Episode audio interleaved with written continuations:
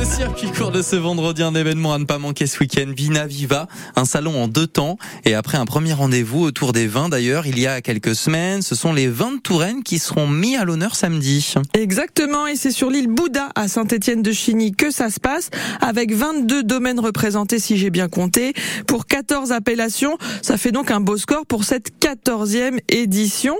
Et pour pouvoir déguster ces vins, il faudra juste débourser 4 euros pour acheter le verre de dégustation.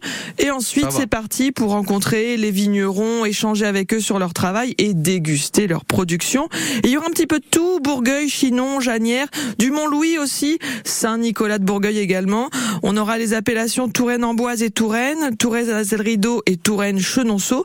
Et puis, euh, ne pas oublier le Noble Jouet, le Wally, le Valençay et le Vouvray évidemment. Il y aura même l'IGP Val-de-Loire Sud-Touraine à découvrir si vous êtes amateur de vin et surtout de vin bio. Vous serez aux anges. Vous avez dit mon petit préféré dans la liste, euh, Émilie Mendonça. Est-ce que vous savez lequel c'est euh, entre tout ça, mon petit Hmm, préféré Je sais pas, le- vous avez une tête à boire du Vouvray. Vous. Ah ouais, bah voilà. Ah Ah, bah mais voilà. elle est trop forte, Émilie Mendonça, c'est bien le Vouvray. À consommer avec modération, bien sûr.